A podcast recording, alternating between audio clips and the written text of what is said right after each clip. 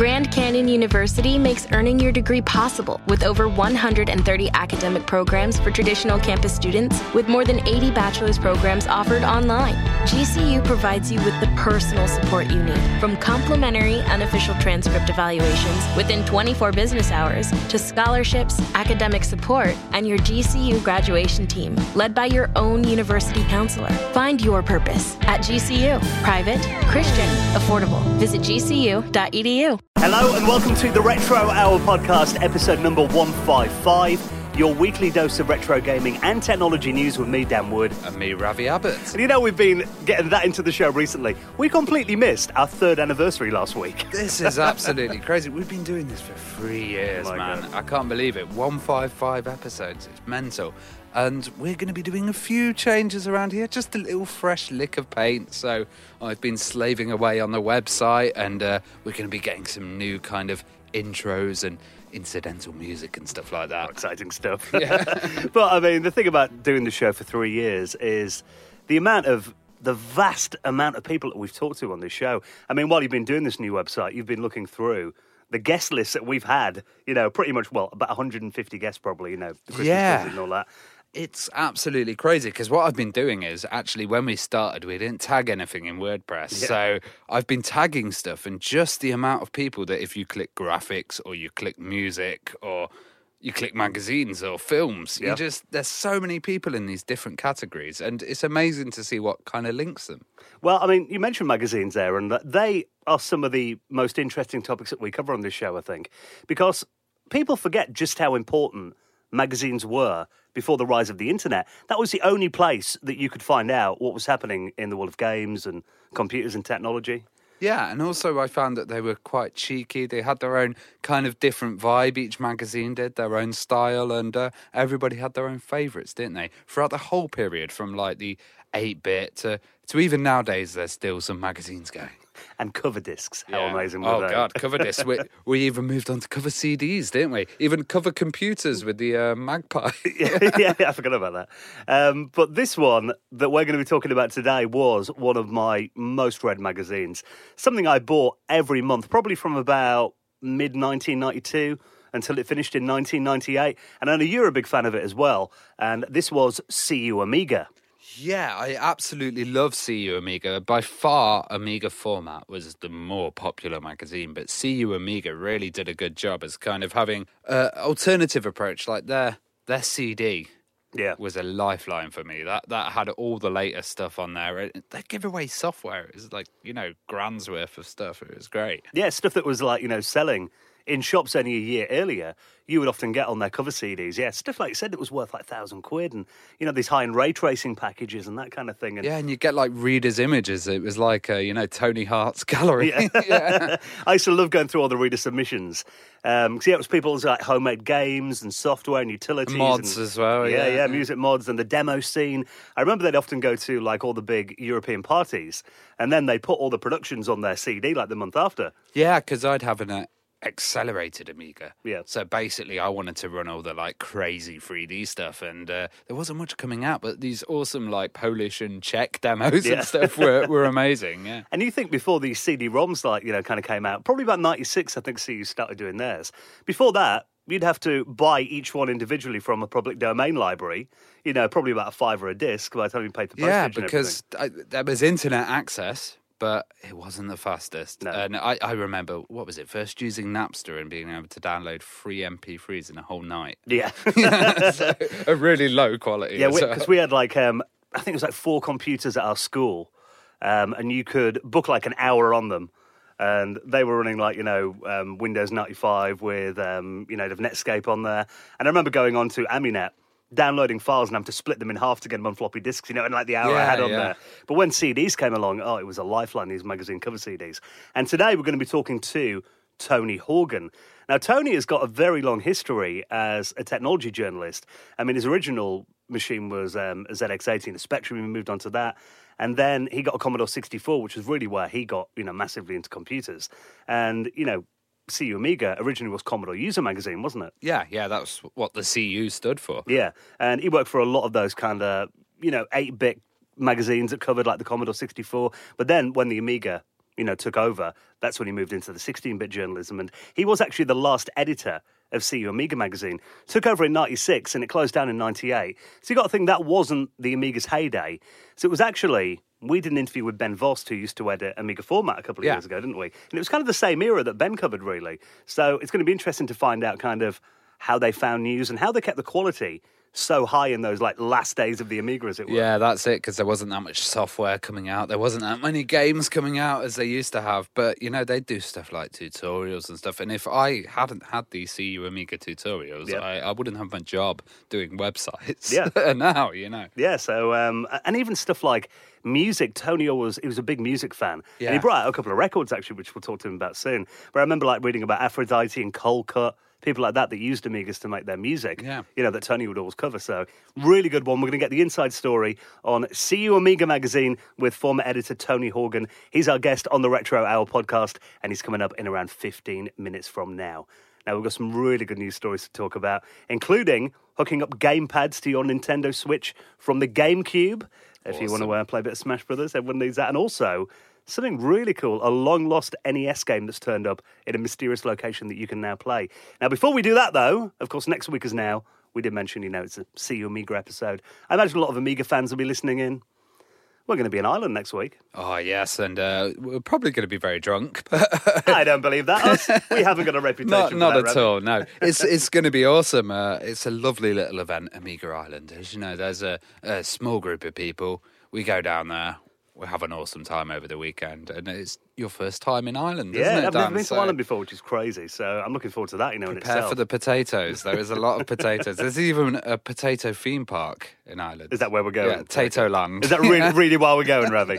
Um, but also Guinness as well. See, I'm not a fan of Guinness, but you were saying to me that it's, you know, when you drink it in Ireland, it's completely different. It actually tastes a lot yeah, nicer. I, I I didn't like Guinness in the UK, and then I went to Ireland, and I was like, more, more. That's Yeah. all I drank. you know. I think that- it's the Irish water. I say the Irish Sea. Well, I'm, I'm a vegetarian, so my iron count needs to be raised. That's, that's my excuse.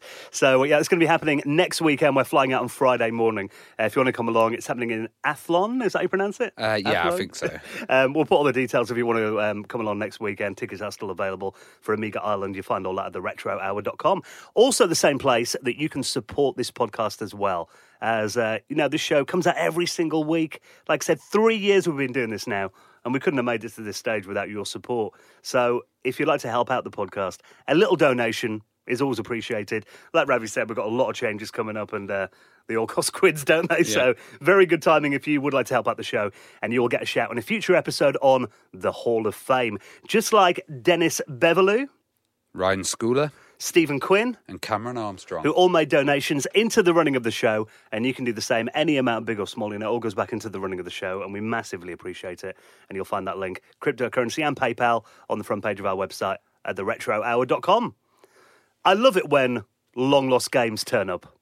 Yeah, yeah, it's it's interesting, isn't it? We've been hearing quite a few tales of these old games, and it's good to see them still getting released. Well, this is actually, I know it was one of your favourite games back in the day, SimCity. Now, SimCity has got quite an interesting history. So I think it started around 1985, didn't it? The, the work on the game, but it wasn't released until a few years later. But it was originally a Commodore 64 game. Hmm. That was a, the platform it was developed for. And it turns out that they're also working on a few other 8 bit versions as well, including a version in the 90s, quite interestingly, for the NES. Now, by 91, I mean, you know, people often associate the NES with like the 80s, but it was still a big platform until the Super Nintendo came around. And it turns out there actually there was a version of SimCity that appeared as a demo at an electronics show in 91 for the NES that then never saw the light of day.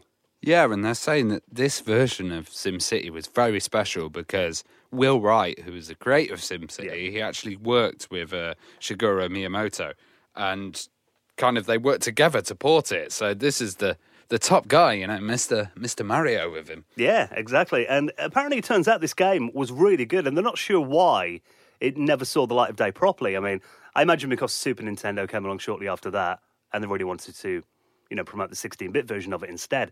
But it turns out there was a couple of copies of the game, and one of them was found at a used game shop in Seattle last year.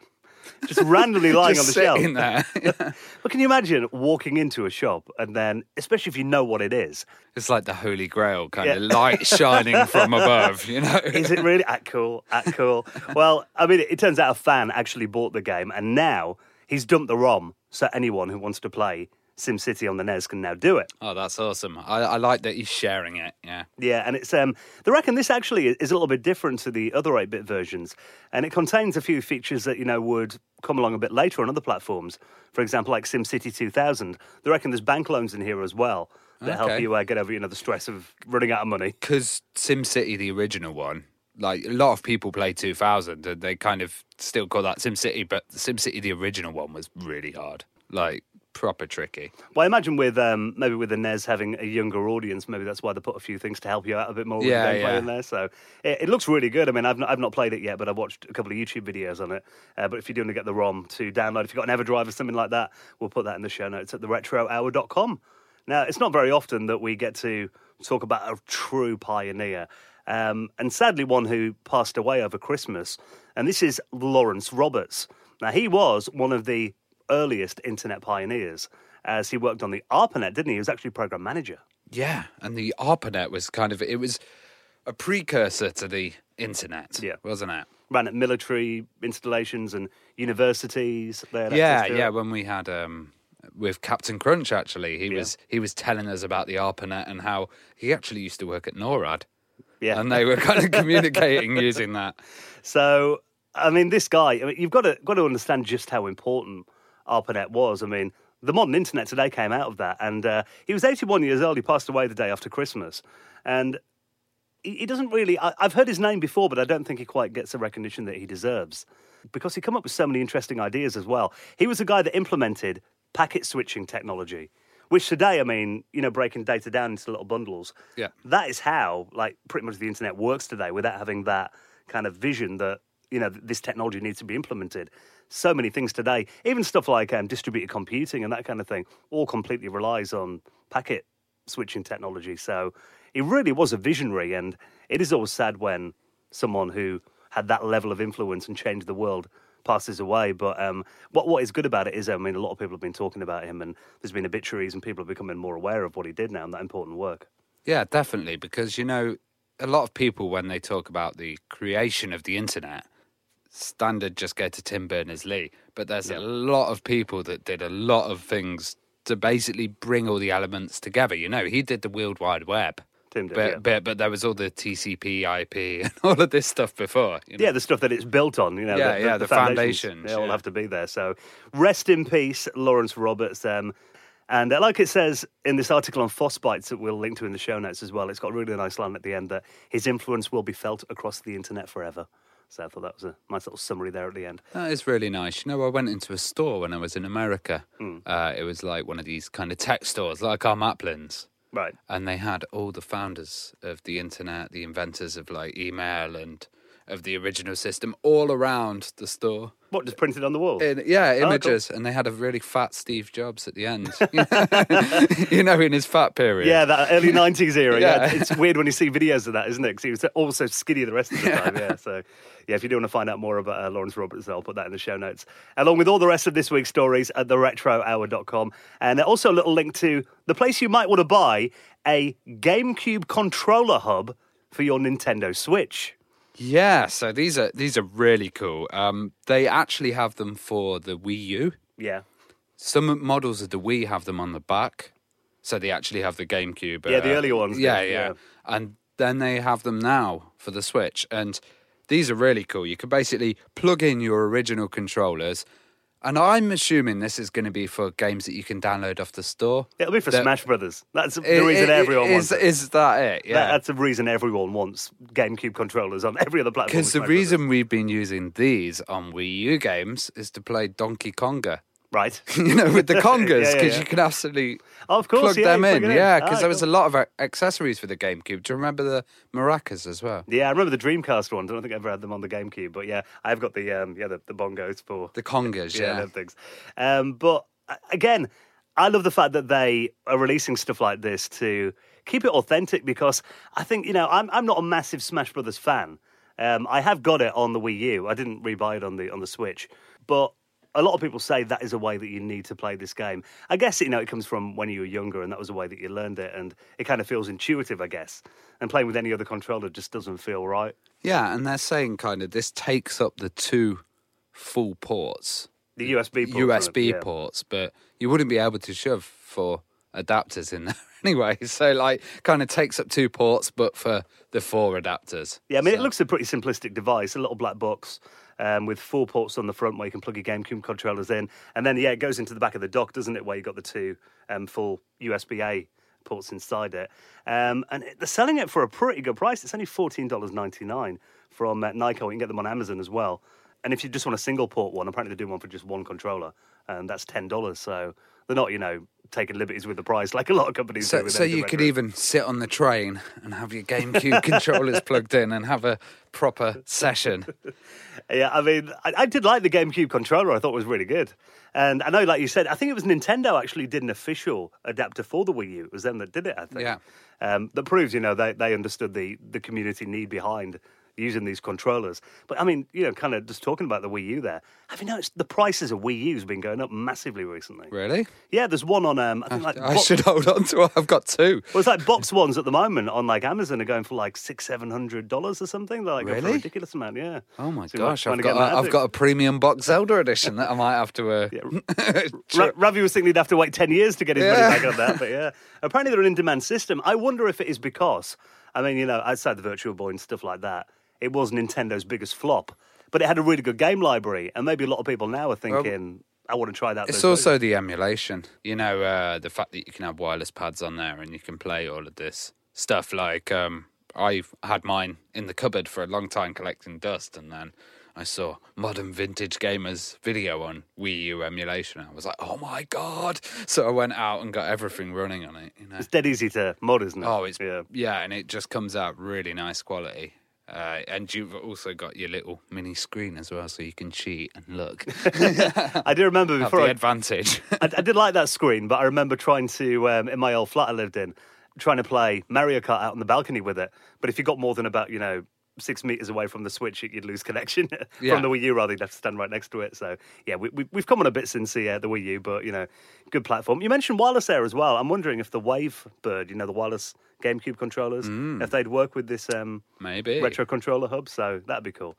Now, before we get into our guest, Tony Horgan, talking about CU Amiga magazine and uh, journalism back in the day, golf in Doom. What is Hellshot's golf about then? Well, we used to get a lot of Doom mods, even on the Amiga CDs. Yeah. Uh, like Chocolate Doom, Simpsons Doom. Oh, there's uh, wads everywhere, wasn't Do- there? Yeah. Doom Chess. I remember stuff like that. Well, this is a brand new game, and it's uh, Doom Golf. Would you believe it? And it looks pretty cool. They're saying there's this uh, uh, which is this kind of online uh, way to play it now. So you can use this mod, and you can use Z Doom and uh, GZDoom, which I, I assume they're all different versions of Doom Yeah. that have been kind of ported to different platforms.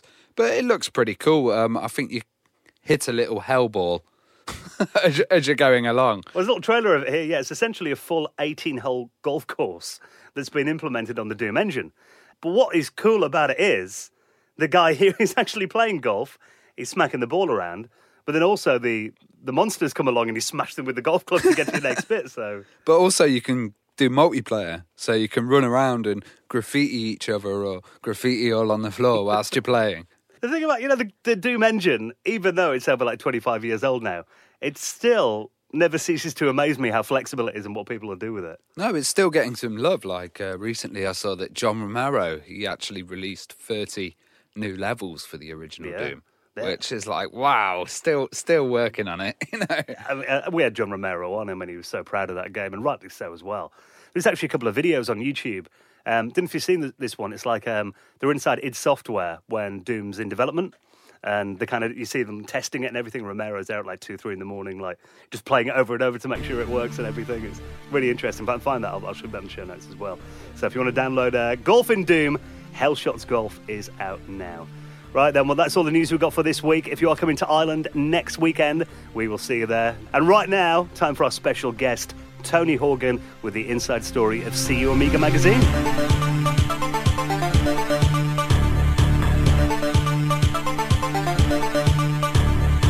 Listening to the Retro Hour podcast, and it's time to say hello to this week's special guest. Uh, You know, it's a couple of guys who grew up religiously reading CU Amiga magazine.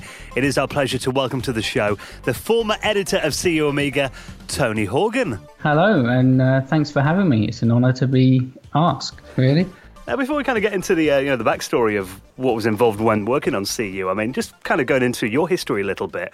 Where did your personal interest in computers begin? I guess I just always had a bit of a fascination with video games to begin with, and then realizing that video games were kind of driven by computers got me into computers, really. So, from the time that I was tall enough to stand on a box and see the, the screen of a, a Pong machine or a Space Invaders or something like that, or Breakout. I suppose Breakout was probably the earliest one I remember. From about that age, I always was quite fascinated by video games, arcade machines mostly, as they were at the time. Um, what was your first machine then?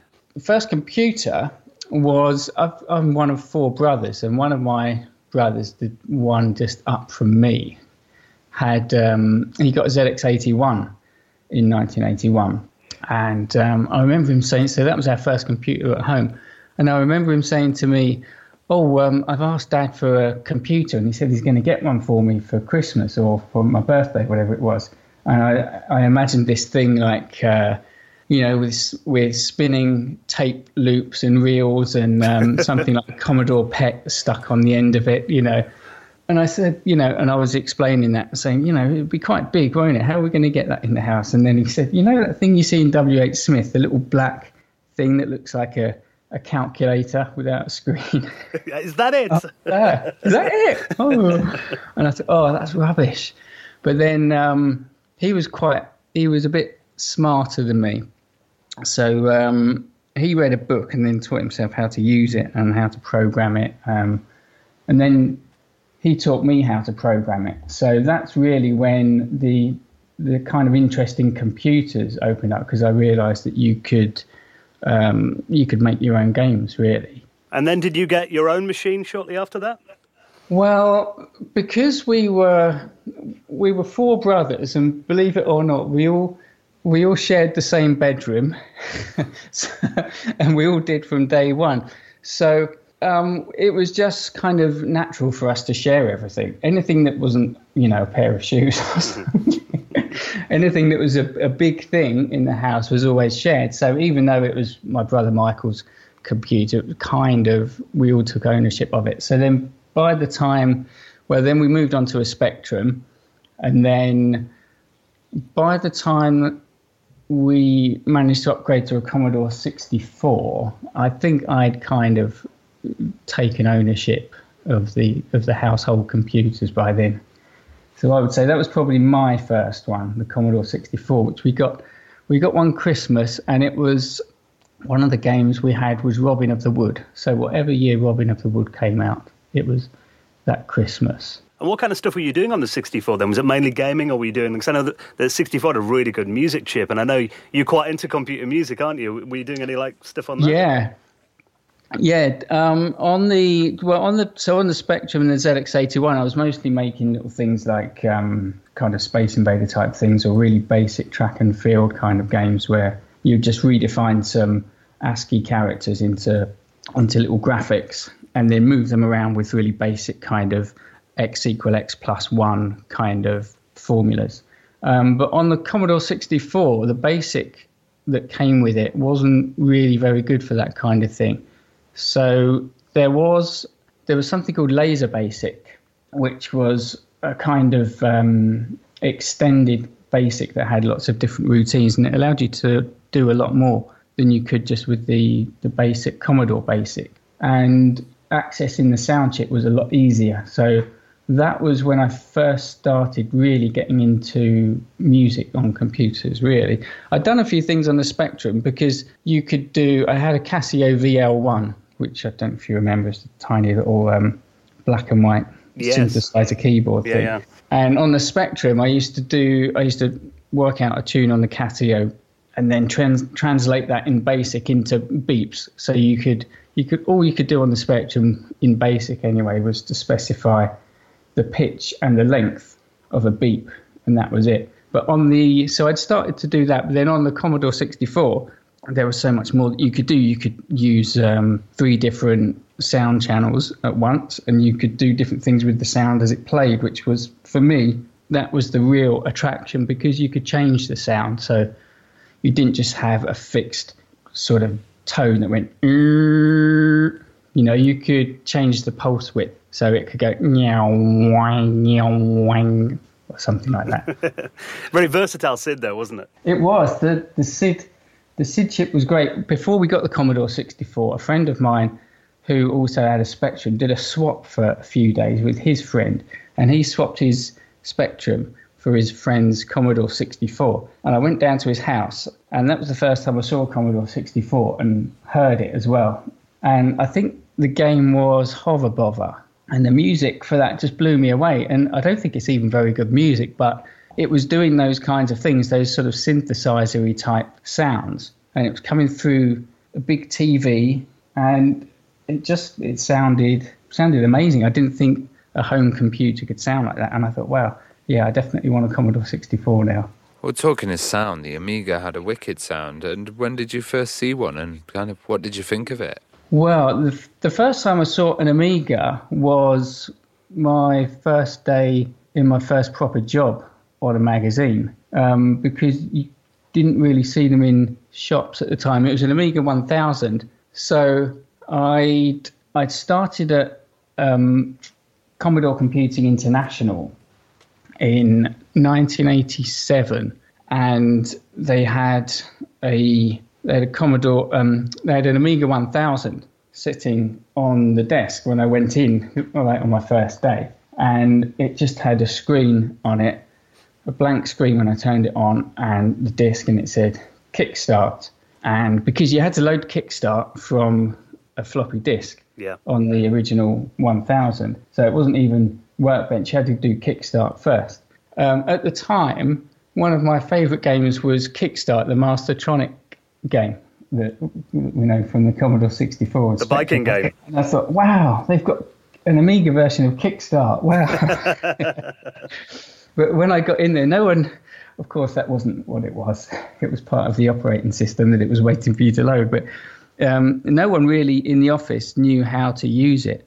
So um, it was kind of up to me to figure that out. So that was good fun as well. Well, how did you get started in journalism then? I mean, were you just kind of freelancing and sending stuff in at first then before you got yeah.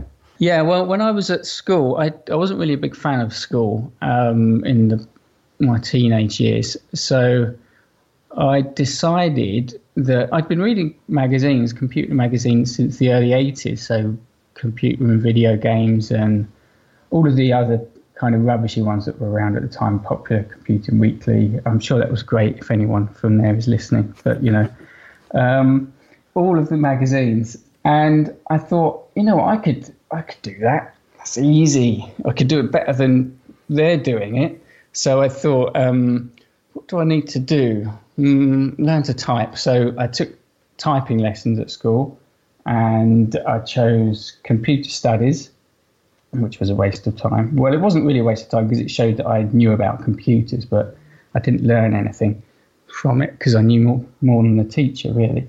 So and then English and maths, and then flunked a few others, and then. Um, so while I, while I was still at school, I was sending off letters to magazine editors and sending in reviews and uh, saying, you know, give me a job. Um, I'll be leaving school soon, and um, I'm good at this kind of stuff. Um, and then I thought, if I just keep this up, eventually someone will crack, someone will leave, and then my letter will arrive on the right person's desk at the right time, just by you know the law of averages. Um, so that happened. So that's when I got a job on Commodore Computing International, which was I started that job the day before my 17th birthday, but I didn't tell anyone in the office because I was too shy. I didn't want everyone to know it was my birthday the next day. well, I mean, you know, you mentioned that you had a Commodore 64, and I know CU Amiga was originally Commodore User magazine, wasn't it? I mean, was that one yeah. that you used to read, or, or, did you ever write for that at that stage? Um, I did used to read it. I used to read all of them.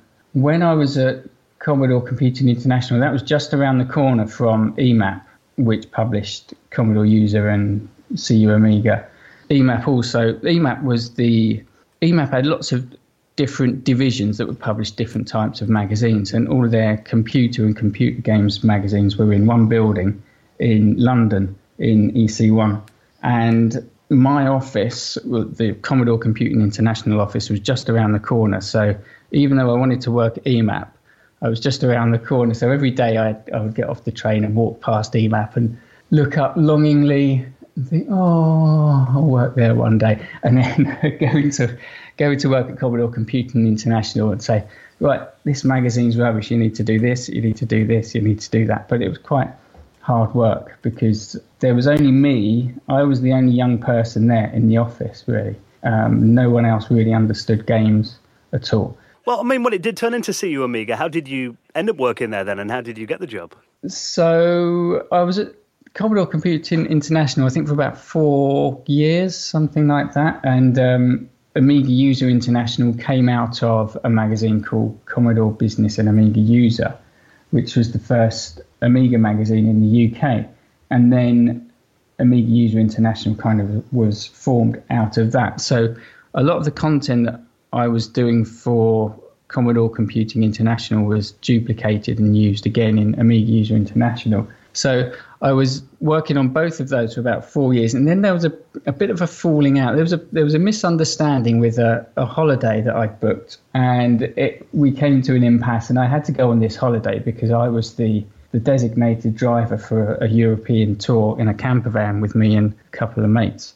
And it turned out that the editor thought he didn't think I was going on this holiday. He thought I was going to go and cover the PCW show at Earl's Court, which was in August or early September. And um, I said, "Well, no, I can't let my friends down." Um, and he said, "Well, then you'll you won't have a job to come back to." No way. Said, okay, fair enough. so, but I'd met um, I'd met a few people along the way, so I knew some people by then at EMAP. Um, Nick Veitch and uh, John Kennedy, who were working at EMAP in various guises on CU Amiga at the time. So they gave me a bit of freelance, and then um, then I got a staff writer job on CU Amiga, kind of off the back of that. Really, they had a it was at a time when there was a big expansion in everything Amiga. You know, that was when I guess what was that, ninety one or ninety two, sometime around that time when it was really at its peak. And CU Amiga was a big magazine and it needed more staff.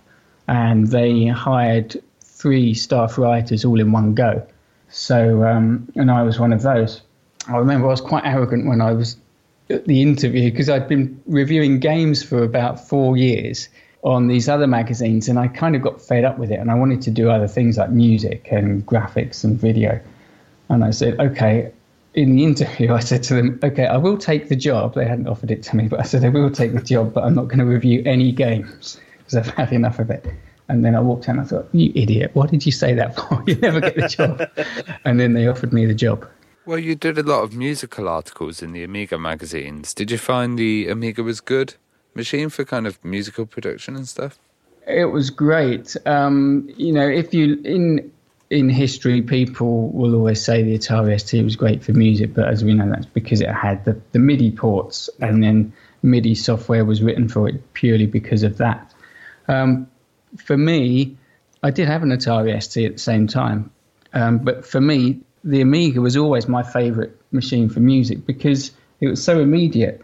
You had those four channels of 8 bit samples and you didn't have much memory to play with. But if you knew how to prepare your samples and you knew how to work a tracker or MED or Octamed, in my case, was my preference, you could get some really good sounds from it. And it was really immediate if you were using a tracker. It was like it was like a, an instrument in itself. So as soon as you hit a key, that sound played. You could play the keyboard like a musical keyboard you could it was really quick to to get beats and and rhythms and, and melodies going.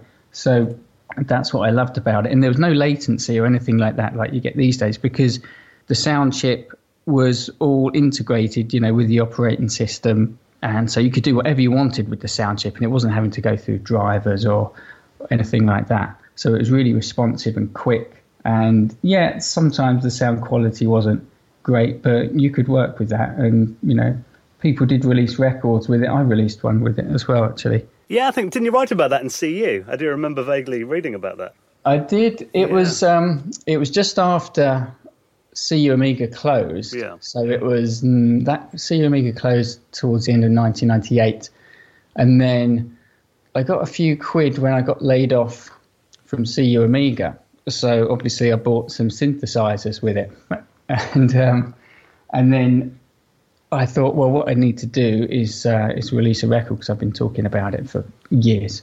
So um, because I didn't actually have a job, that's what I did. I just bought lots of music gear and made a record. And then I talked Nick Veitch, or it might even have been Ben at the time, into uh, Ben Vost, that is, into running it as a as a cover feature on Amiga format, which was nice.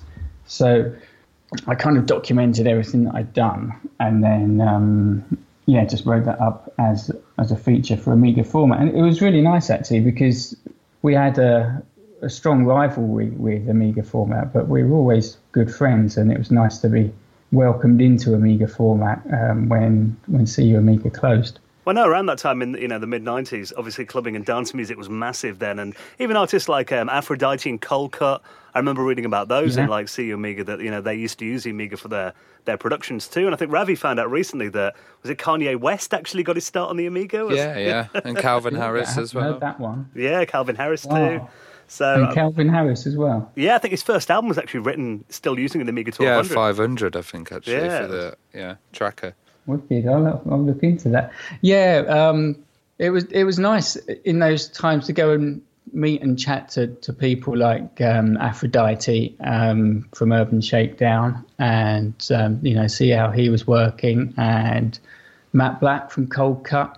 He was always he always had plenty of time. I remember he was. I went round to his house once to do an interview, and he was rendering something in Imagine, and it was in those days where you could literally see the see it rendering on screen pixel by pixel going across in scan lines and it almost reached it was just one frame it almost reached the bottom of the screen. Um, but then it was time for us to do something else and and he just oh you know i'll cancel that. Don't worry we'll do something else. And I, you know anyone else would have been like don't touch it don't touch it You know, but he always had plenty of time It'd probably been on for about three days rendering or something. yeah yeah. Um, who else? Yeah dex and jonesy. I don't know if you ever heard I do remember them. because they did uh, they did a remix of Higher State of Consciousness by Josh Wink, which was um, that was a great track. I remember meeting Josh Wink at uh, a really good club in London when that was massive and chewing his ear off after a, a night in the club. But um, yeah, Dex and Jonesy were good fun as well. They were working in the same kind of way as Aphrodite. Um, Urban Shakedown using two Amiga 1200s, so you would have eight channels. So rather than using Octamed to have more channels on one Amiga because the sound quality wasn't good, they were just kind of syncing two Amigas. And Dex and who like Aphrodite, were DJs really by trade, so that's second nature just to synchronize two computers just by ear. Did you ever release any kind of productions onto the demo scene? I did. Um, they weren't great. I did. Uh, when was it? It must have been around about that time between CU Amiga.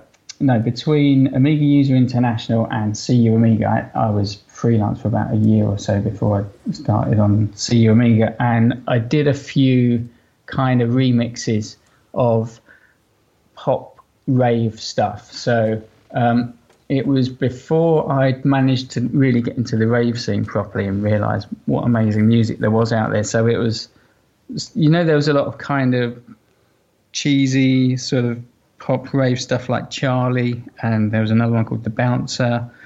So I would do some remixes of stuff, and also a few uh, a few original kind of tracks, and then it was mostly just that with a picture that I'd stuck on the screen. But then we did do something with um, Urban Shakedown using a, a thing called Video Tracker later on. I think that was 1994 or 95. Um, that was cool because Video Tracker allowed you to synchronize real kind of high quality demo effects with a an Octamed module, so everything could be really tightly edited and uh, and changed with all of the beats. That's on it's on YouTube somewhere. That's one thing I remember about CU as well. I mean, you know, we'll get into the, the CD-ROMs in, in just a bit, but I always remember when there'd be like big Amiga parties, you'd often have all of the, the submissions and entries at the parties would all be on your CD. So, I mean, you know, you did actually give the demo scene quite a lot of love, didn't you, in CU? Yeah, I loved it. It was one of those things that no one really understood um, in terms of people in the office. Um, when it, sometimes you get that people that are working within broader industry, so publishing in this case, don't quite often don't understand some of the, the finer aspects of the, the subject that their magazine is covering. And the demo scene was one of those things. When on from when I was working at Commodore Computing International, absolutely no one got that at all. Um, and I didn't really manage to get much through those pages. But once we got to CU Amiga, I did because it was people could see that there was um, something was happening there with public domain libraries and, and there were adverts from public domain libraries. So even though people in the office didn't get it, they were happy for me to do that. But I loved all of those things. I loved I loved them on two levels. One, just on the aesthetic level, so watching a, a tunnel effect, just staring into a tunnel that's flying at you, or you know, watching a thousand sprites spinning around in a spiral or something like that. But also the the technical level, which was just as much a part of it, showing what you can do, that you can have a thousand sprites or bobs on the screen, or that you, you can do things in the border, or you can whatever you know whatever you can technically you can push the boundaries a lot, and that was that was always interesting for me. Um, especially because then it was a level playing field, so everyone was working with the same platform. You know, uh, say it was an Amiga 500 or an Amiga 1200, there were limits that everyone had, which was the hardware, but everyone was pushing each other to get more out of that particular piece of hardware. Well, you mentioned when you were a staff writer initially, um, you didn't want to cover games. I mean, what kind of articles were you writing? Well, I kind of I got the job partly off the back of a regular music column but then there was other stuff like um, video stuff was quite interesting to me. If ever I saw an advert for a Genlock or heard that someone had a new Genlock, then I was always on the phone to them and um, harassing the editor. We've got to get a review of this Genlock in because a Genlock was something that allowed you to overlay graphics that you'd created on your Amiga onto live video or onto video that you were feeding in from a, tape. So you could do instead of just overlaying it so the amiga could output its graphics with an alpha channel if you like for the background so you could do things like the, everyone would always demonstrate these things with um, a, a kind of a weather forecast thing where you're standing in front of your live video and you're and you're standing in front of something you created on the Amiga, um, which is the weather map. But you could do it in different ways. So you could color key stuff. You could do blue screen, green screen, and um, so for example, you could get a camcorder and you could hold it up to the sky on a um, on a sunny day, and you could replace all the blue sky with some completely psychedelic color cycling thing that you just come up with in deluxe paint. And you might ask, why would you do that? I'm not sure, but it was good fun. so I love to do all that kind of stuff, experimenting with what you could do in terms of audio and video and and visuals. Well, in 1996, um, you took over as editor from Alan Dykes. How did you get yeah. that role? Well, it was it was almost by default because I could have I could have gone for the editor's role a long time before that. Um, after Dan Slingsby went to to go to Future, to he went to um, edit PC format, I think. Um, I could have gone for the job then, but I didn't really want it because the trouble is when you're the editor, you don't get to do so many of the fun things like messing around with a, a Genlock or going in the back room and making music and watching demos and writing stupid things. Um, so I didn't really want to be the editor because I wanted just to have more fun. But then by the by the time Alan Dykes left, there wasn't really anyone else on the there wasn't anyone else on the team that was an obvious choice for the position, and there wasn't an obvious choice from anywhere outside of the magazine because it was on its way down, you know, in terms of circulation by that point. I don't know what it was selling, maybe 30,000, something like that, 30,000 a month. You know, at its height, it was selling over 100,000 copies a month. Yeah. Um, 30,000 a month is not really going to attract many good people. And I didn't want someone else to come in at that point and not understand the magazine.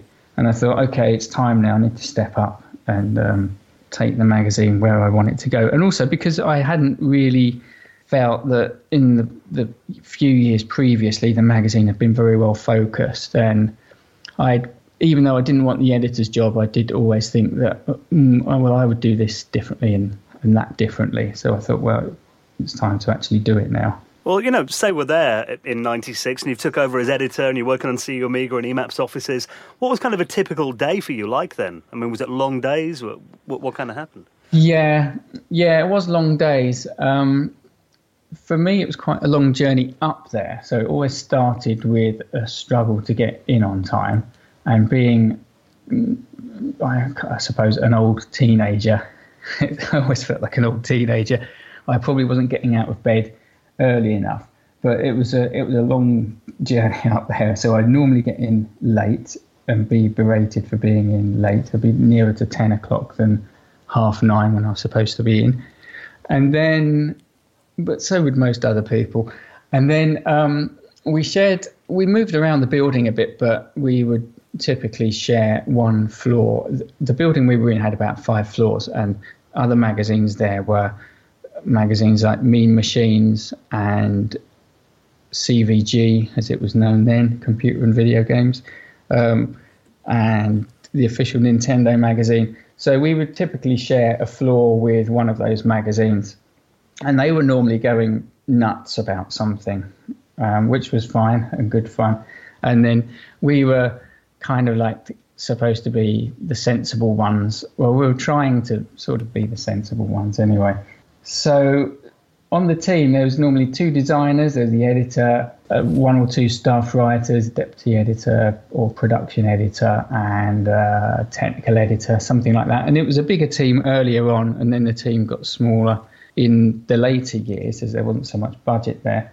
And then, as happens in most magazines, the first two months of the schedule were normally really slack, and then the next two weeks, everyone would go, "Oh, uh, we've got a magazine to finish, haven't we? Quick!" and then so everyone would start to panic, and then in the last week, which is known as press week, the the week before the magazine is sent to the printing presses, that's when everything when you have really long late nights when everything had to get done because it hadn't been done the three weeks before, and then someone would send out for Chinese, and and then I think, oh no, don't send out for Chinese. That means we're going to be here for another three hours. and that deadline's on the hill. You can see it coming. yeah, yeah. So there was one thing. That was one thing I wanted to change as uh, as I became editor, and it's not that easy because there's only so much you can do to to change that. And, and it is a culture within magazines. I think even now that's how it still is. What did that era feel like then? Kind of post Commodore with uh, the whole Escom saga going on. Was it really stressful? Um, it wasn't really. It wasn't that stressful. I think. I, I don't know. I suppose it was at times. It was probably more stressful in some ways when the whole thing was really big, and you had lots of the suits from the company walking around demanding this, that, and the other. The people that didn't really understand the market, and um, you know, when the magazine was pulling in a, a lot of money in the, the early '90s, sometimes then it was quite stressful because all the bosses wanted a piece of it and were demanding this and that. By the time we'd got to the the late 90s, we were kind of left to do our own thing so long as we um, so long as we made money and um, so there's a lot of things that we had to do in order to make money, you know, make the magazine great, which is difficult to do, but not necessarily that stressful if you're left alone to do it and if you know what to do. And then in terms of the how how it was with like the, the position of Commodore and and Escom and Gateway and all of that, for a long time it seemed to me before I took over as editor there was a lot of um, there was a lack of honesty from the Amiga press, at least in CU Amiga, where they people didn't want to say, look, yeah, Amiga's gone bust, Commodore's gone bust, um, it's uh, it's lagging way behind all of these other formats in terms of games and um, multimedia and, and everything else. But let's um, let's enjoy it and let's make the most of it. It was there was a lot of talk of um, oh no, the Amiga's still this, it's still that, it's gonna Samsung's gonna buy it, someone else is gonna buy it, it's gonna be amazing, this is gonna happen, that's gonna happen. Um, so when I took over, I wanted to just be a bit more honest. You know, I wasn't talking it down, but thought, well, you know, this is what we've got. Let's make the most of it. Show people how they can use their Amigas, how they can enjoy them, how they can get the most value out of them, learn as much as they can about them and and have fun with them and not try to sort of blind people with uh, or not try to sort of kid people that it's all fine as a format because it clearly wasn't. Well, I mean, CU Amiga and Amiga format as well. You know, they're, they're quite unique in terms of every month you give away. Um, you know, really, what was like maybe a year before, really high price commercial software, and it it seemed to me in a way. I mean, first of all, I was quite curious how you kind of made those deals to get the software for the cover discs. But also, in your opinion, do you think that harmed Amiga software sales? Um, it it might have done. It's it's hard to say if it harmed sales or not really. Um, it's it's particularly hard for me to say because uh, you know I wasn't working in uh, a software sales area, so I didn't you know I couldn't actually look at any figures. But I think it ultimately, I think it was fine, and it helped the the developers of the software involved. The way it worked was we would have uh, a budget every month to produce the magazine, and part of that budget was something for the cover disc for the CD and the, and any floppies that we had. However, you know, long we kept the floppies going and that. So we had generally, I, mm, the budget was generally somewhere around about five grand.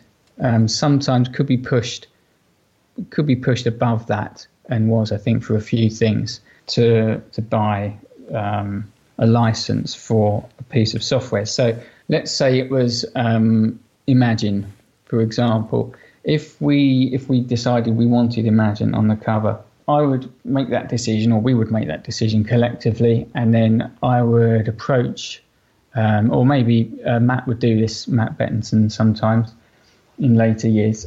Whoever was in charge it would approach the company and say, "This is the uh, this is the figure we can offer you for for this software. We'll put it on the CD." And we will also run. Um, we would normally have a, a slightly older version of the software rather than the, the latest version. So we would give people the maybe the the previous iteration of the software, and then we would, as part of the deal, we would have adverts and incentives for readers to upgrade to the latest edition. So that was part of the deal, and then and a one-off payment to the to the developer or the publisher of the of the software. The feedback I got from some of the developers was that they were disappointed that not many people really took up the offer of, of upgrading. So they didn't really make anything beyond that initial lump sum that we paid them. Um, but then for others, it was fine. So for Octamed, for example, um, that was a nice, a nice little learner really for them. Um, but for some of the bigger publishers, they were a bit disappointed with the returns they got. Well, those uh, CU Super CDs kind of became essential because uh, a lot of people weren't connected to the internet back then. So it was a good way to get lots of software. But also, I must say they were much better than Amiga formats. I'm sorry to say. Um, well, yeah, we were. I'm sure um, Amiga format, you know, would have wanted to have that budget for their own because we, uh, in the later days, we had that bigger budget for our CDs, and, and it was a, a, a, conscious strategic decision to do that. Um, whereas um, the you know the decision had been made at Future uh, as I understand it, you know, not to put that much budget into the CD to buy things. And I thought it, we are selling a magazine, but we do need to try hard to actually give readers an incentive. So, uh, so that was that was kind of the difference, uh, and it did make a big difference having that on there, definitely. Was it a kind of massive job to compile it and get everything together over a month? Um, I think it got a bigger job over time um, Matt Bettinson probably will remember this better than me because uh, he was a bit more involved in in that kind of stuff towards the end. Um, people's expectations were raised as time went on, so um, there was a lot of stuff to go on there. Um, it was always nice to put lots of different things on there, but yeah, it was quite a big job because there was it, Aminet was there, which was great as a resource, but still things need to be collected and collated, and and also there's a lot of um, checking that needs to be done as well because it's you can't just assume that everything on Aminet is fine to publish in the UK or anywhere else that the magazine is sold. It could have all kinds of dodgy content. So there's a lot of checking involved there, and sometimes I can't remember specifically but I'm sure we did get into hot water on one or two occasions where something had gone on the CD that wasn't it was slightly unsavory, but we didn't realise it was on there. Yeah, I think there was some some kind of manga um, images at one point. Maybe that was it. Yeah. So it was it was quite a big job. Um, it was kind of tempting just to throw it on there to go. Here's your big you know, um, use a big kind of headline software and then throw loads of stuff from Aminet on there. But we knew there was that danger, so there was it was quite a big job and a, a responsible job to do that. I remember Matt would do like, um, I guess it was kind of like an early style of blog, wasn't it? He did like a little matt.readme file he'd hide in there, kind of talking about how he made the CD and the problems he had that month. That was always fascinating to look at. Yeah, yeah. Matt was Matt was fun. He was a, a real character. He was a, a very good find for us at the time because a lot of the a lot it was very hard to recruit people for the magazine at the time in those uh, you know from kind of 96 onwards because people it wasn't really a magazine that most people that could work on a magazine wanted to work on. So um, yeah we were lucky to find Matt because he was he was great. Well the internet was becoming massive around that time. Um, did you see it as kind of an extra platform, or was it a kind of threat to the magazine? Well, no, I never saw it as a threat. It was it was always talked about as a threat to the magazine within the within the office, especially with kind of beyond the the core writers on the magazine, people that didn't understand it quite so much on the publishing side kind of saw it as a threat. Um, but it was, you know, you can't you can't turn back the tide. It was there, so I thought, well, you know, like in the same way that I didn't want to tell everyone that Amiga will rise from the ashes and it'll all be fine. Um, I didn't want to say to people, "Oh, don't go on the internet. Read us instead." You know. So instead, we we would say, um, you know, this is how you can get on the internet, and you can, if you do want to use the internet, you can use your Amiga. So it was a reason to, another reason for people to buy the magazine and use their Amigas was to get onto the internet. So it really it was a, a positive thing. I remember at one point we did have a, a regular page where we would just the internet was so young in terms of uh, our readership, Amiga users, that we had a page where we, we would just pick random web pages and say, here's a web page about this here's a web page about that, which seems ridiculous now, but that's how young the web was at that time. I mean, before we started recording this morning, um, Ravi and I just noticed that the CU Amiga website is actually still live. Um, hasn't been updated for, for 21 years, but yeah, cu-amiga.co.uk. I don't know who's who's still paying for that. I've got no idea. I've got no, I've got no idea. Is, it, is there anything on there? Yeah, there's still. It looks the same as it did in 1998. There's a notice from you on the front saying that the magazine's closing, and that was the last update on that. Headline news. I mean, are there any like memorable issues that you worked on, um, you know, from that time that kind of really stick in your mind, whether it was for the content or like you know the process of making them? Well, one what I liked about that that time, the last year or so, was the way that we managed to find a, a formula for the magazine where we would we would come up with a good concept for each issue. This issue is going to be about this, but it will also have something for everyone, and ideally something for everyone on the cover, but it will have a, a theme.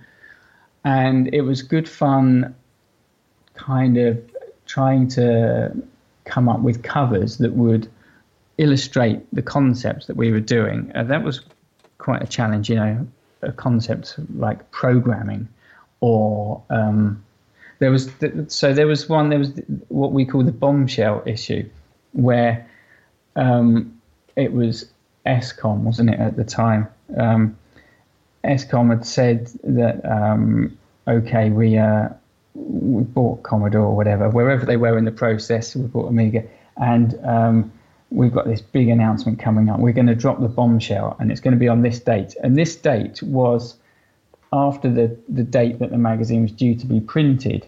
So we all we could do really was take them at their word that they were going to drop this big bombshell announcement. Um, but we had no idea what it was, and the only way we could cover it, we knew, would be with a kind of a, an insert, like a, an A4 or maybe folded A4 piece of paper inserted in the magazine after it had been printed before it went to the shops with whatever this bombshell thing was.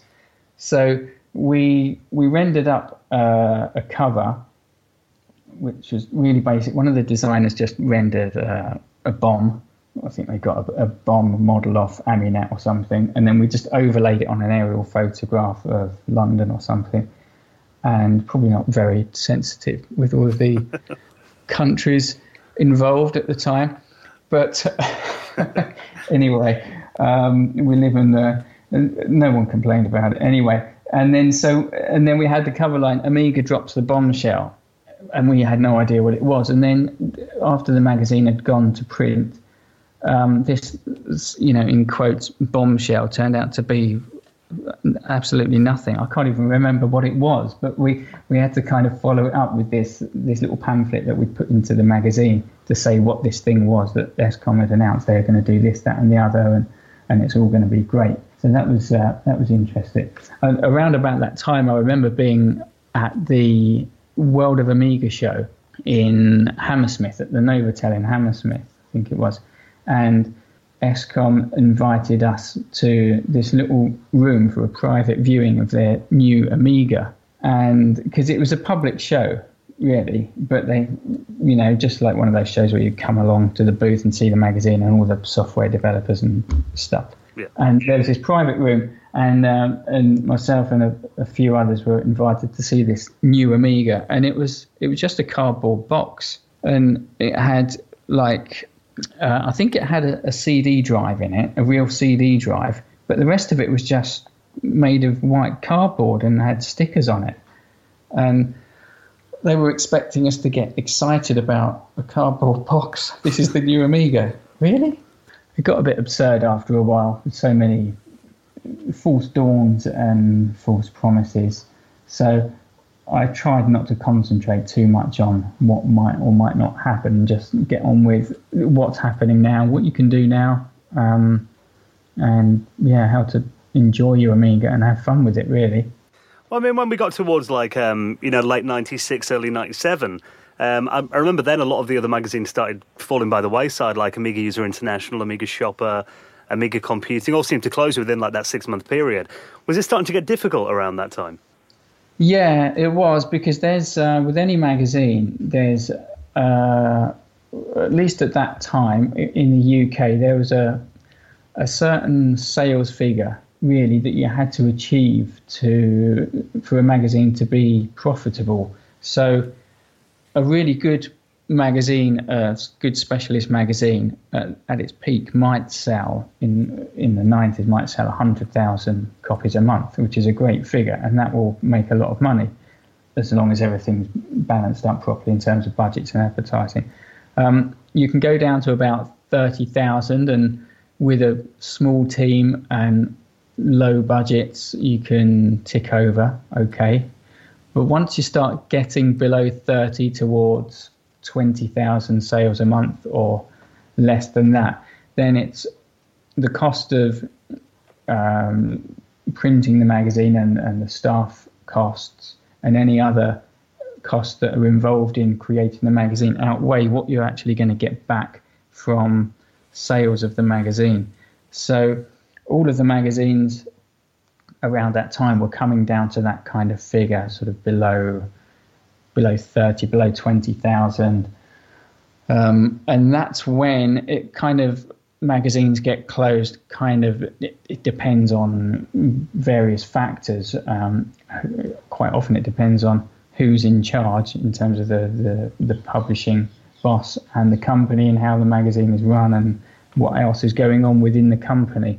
So um, we ended up closing before Amiga format, and I think part of the reason for that was because we we had this decision, me and the the publisher, um, Andy McVitie, being the in the position of the publisher rather than the publishing company. Andy was really good, and he understood the magazine, and we had this agreement that we will publish it and we will have this budget so we can publish it well and to these standards. And when that becomes um, unviable and the sales can't support that, that's when uh, that's when we'll close it. So that's kind of that's what happened to CU Amiga, really. Well, that last issue, I remember you had that amazing Monty Python esque cover with the the big foot coming down, and it was upside down as well. I mean, did you want to make yeah. that like a special issue? Yeah, we did. Uh, Andy was, Andy, my publisher was uh, always very honest, and I said to him, "Give me a bit of warning um, if you can. I would really appreciate that, and then we can close the magazine properly. Because normally, the way it works with magazines is, if a magazine is closed, then the decision is made by the suits upstairs, and the editorial team know nothing about it at all until it happens. So one day." you turn up for work and then you're all called into a meeting that morning and then you're told um, don't bother finishing the issue you're working on the magazine is closed and you're halfway through doing an issue and they just say um, you know get your coat and um, hr will give you a call to sort things out later in the week and then that's it it's like wow is that is that how it happens? Yeah. So that's normally how it would happen with magazines. And I said to Andy McVitie, please don't do that. Let's. I know it's going to happen, but we can. If we know it's going to happen, we can make it work and make you know make a high quality magazine all the way to the end. Otherwise, um, I'm going to leave, or Matt's going to leave, or uh, Andrew Korn's going to leave or Richard Drummond's going to leave or whoever, you know, we're all just kind of going to go our own way and then it will just fall apart and then it will be quite a, a sad and sorry end to something that we've all put so much time and, and love into. So, um, yeah, so instead of being told one day, that's it, get your coat, you're off, um, we were told, okay, this is going to be the last issue. So finish this and make it a good one. Well, I kind of noticed a, another small new magazine pop up afterwards, which was called Amiga Active, and uh, it seemed to have a lot of former CU team members. What's the story behind that? Yeah, um, that's right. I don't really know much about the story behind that, to be honest. Um, Andrew Korn was involved in that, wasn't he? Um, to be honest, I don't really know. Um, I think I was too focused on um, making music and uh, and doing some bits for Amiga format, I guess I could also see that it probably wasn't going to have much of a future. To be honest, it sounds harsh, but um, that's probably why I didn't pay too much attention to it. I guess. Well, I mean, do you still keep an eye on any Amiga developments these days, or have any interest in what's going on with it? Well, if I would if someone could tell me what I can do with an Amiga now that I want or need to do that I couldn't do with something else or that I could do better with something else. So sometimes I do think when I'm making music, um, uh, I would like a, an Amiga 1200 just here and I can bring up some samples. And, and I have seriously considered bringing one back into my music setup at the moment. But aside from that, I haven't seen any reason to use one. But, um, you know, I'm here to be uh, convinced otherwise. Well, what are you doing these days, Antonio? What's kind of your day to day role these days? Mostly music. Um, so I used to work, the last few years, I was working on Stuff magazine, which was, uh, that was great fun because it was like so many different gadgets every day. I was with being reviews editor on Stuff magazine is just, it's probably the best job there is in, in magazines, I think. Um, but um, Stuff magazine had to shrink down, as a lot of other magazines have done. And um, so I'm self publishing things now. So I'm self publishing books about how to make music with synthesizers. And I'm working on a, a video course for Udemy. I think that's how you pronounce it. I've never heard anyone in the real world say Udemy, but you, do you know what I mean? The, yeah, uh, yeah, the online yeah. video thing, which is going to be about synthesizers and showing people if you turn this knob, it makes this sound, and this is connected to that. So when you do that, wow, wow, then this happens, and things like that. So I'm working on that. Uh, what else am I doing? Yeah, mostly stuff like that. Mostly having fun with music. Um, oh, I released a, a single last year, which is on Bandcamp. You can check out. It's called "Everything Sounds Like Something." Because whenever I make a piece of music and I play it to someone, they always say, "Oh, it sounds like this." So I thought I'd call this one Everything Sounds Like Something. Well, Tony, it's cool that you're still, you know, helping people get the most out of their equipment, whatever it may be, synthesizers, computers. Um, it's been amazing talking to you. I mean, like I said, Ravi and I, you know, we, we grew up reading Amiga format religiously and CU Amiga and all these magazines back then. So uh, it's great to get your stories on working on those classic titles. Well, thanks for having me. It's been been great to talk to you, and it's been really good to discover your podcast. In in fact, um, it's just this chat has inspired me to, to write a book about those years, the Commodore years, and, and my experiences. So um, thank you for that. Yeah, that's something else I'm, I'm working on at the moment. So that will come out. Uh, I don't know when it will come out. Maybe later this year. I'll probably call it the Commodore years or something like that. Nice. Well, yeah. If you, if you do get any updates on that you want to share with us, you know, we'd love to uh, chat to you when it's ready. Yeah. Okay. Awesome. Thank you very much, then, Tony. Cheers, Tony. Right. Thanks, Dan. Thanks, Ravi.